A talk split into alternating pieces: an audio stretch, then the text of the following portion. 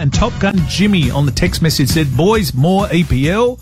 Well, like the mailman Tim, you're about to deliver. That's what we love, isn't it? EPL is back, and uh, we've got Optus Sport expert, one of Australia's best, Mark Schwarzer on the line. G'day, Mark.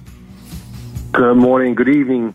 Uh, how are you guys going? Yeah, good, mate. I know it's early over there, buddy, but uh, it's back, and Man City just keep on keeping on.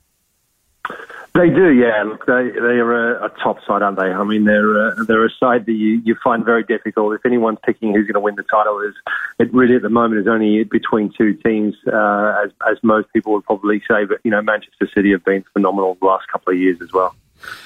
Their new signing, Erling Haaland, he, he scored twice. Um, I reckon even you might struggle keeping him out, Schwarzer.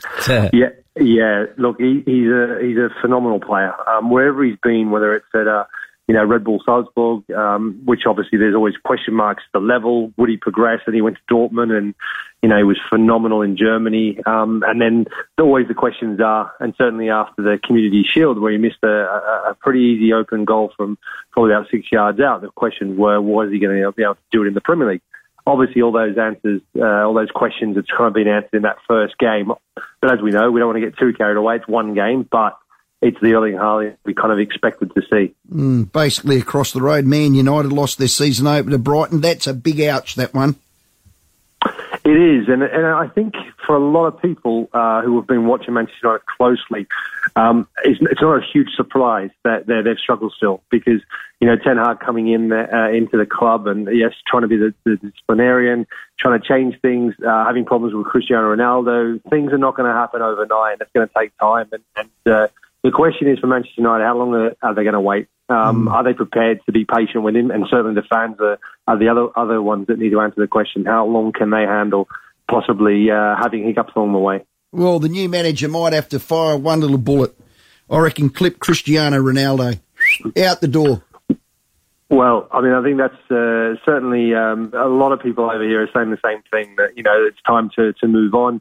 He's more of a distraction. He's more of someone that is, is possibly negative, uh, negative to to Ten Hag's views or, or intentions on changing a, a culture within the club. And and and one of the, the I think favourite uh, sort of theories is to, to to ship him on.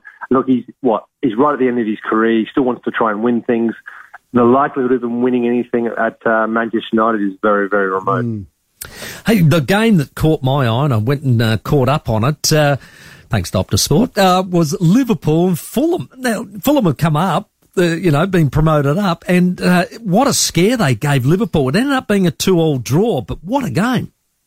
It was a great game. Um, I was actually live at the game, and and uh, Fulham, I have to say, you know, played very very well. Uh, they were good value for the draw, and if anything, they probably came away from the game being slightly disappointed that they didn't hold on yeah. um, and and do a little bit more to win the game.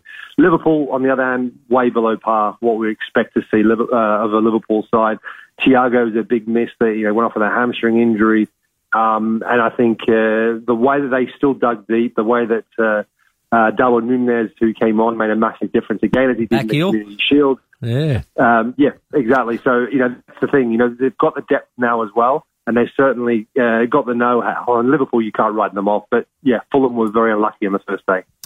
And I'm interested to ask you how the World Cup's coming. It's it's coming along. I think 21st of November. So they're going to fit in around about 18 rounds. How will this affect the EPL? How do you think it'll affect teams? Well, I think uh, the national teams, I think, will benefit from it. The fact that it's oh. not the end of the season, that it's midway through, uh, okay. well, not even midway through the season, no. I think that's going to be the biggest benefit. Um, and, and that's going to be the challenge for, for Premier League clubs after the World Cup. How do they pick the players up? How do they get back to fitness again? Um, and also uh, the emotional roller coaster of a World Cup. That's going to be the biggest challenge. So I think there'll be a couple of weeks after the World Cup where things will take a little bit of time to get back to normal. We haven't spoken to you since the Socceroos qualified for the World Cup. How good? Yeah, brilliant.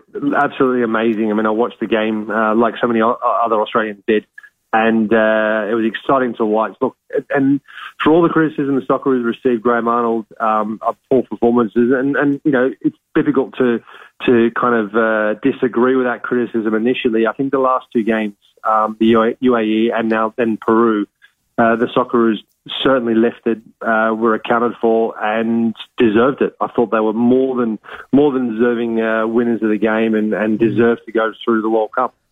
Still in a heat wave over there in London, Schwarzer. Um, a scorching 24 degrees, we've heard. Like, you know, how you going to get the sunblock out? He is an got the Aussie. He knows. well, well, well. Funny enough, as you say, I mean, we're even having hosepipe bans coming in, so and they're talking about for a month or so. So that's how desperate it's getting over here. I love You're it, a mate. Plenty of great games coming up on Optus, and uh, I think Chelsea and Tottenham on Oh, Monday yes. night, so that'll be a cracker as well. Hey, Schwarzer, thanks very much for your time. Cheers, guys. The great Mark Schwarzer, a part of Optus Sports coverage. It is the home of the world's best football, including every match of the Premier League live and exclusive. If you don't get to watch it live, it's a bit early in the morning. You can just watch the mini matches and go from there. Oh, I love my Premier League. That's what I did. Who's I did your exactly team? that. Who's your team? I've always been Liverpool because of the Beatles. Yeah, yeah, that's that's the only reason. Mine's Queen's Park Rangers. Ah, QPR. Yeah. Can't We're just waiting for them to get elevated every year, year on year. Just Love it. waiting. They're we like being a big, big team in a little pond. Yeah, that can happen though, That can't can it? happen. Mm. Again. Brodie Smith, Wednesday regular, star from the Crows, is going to join us.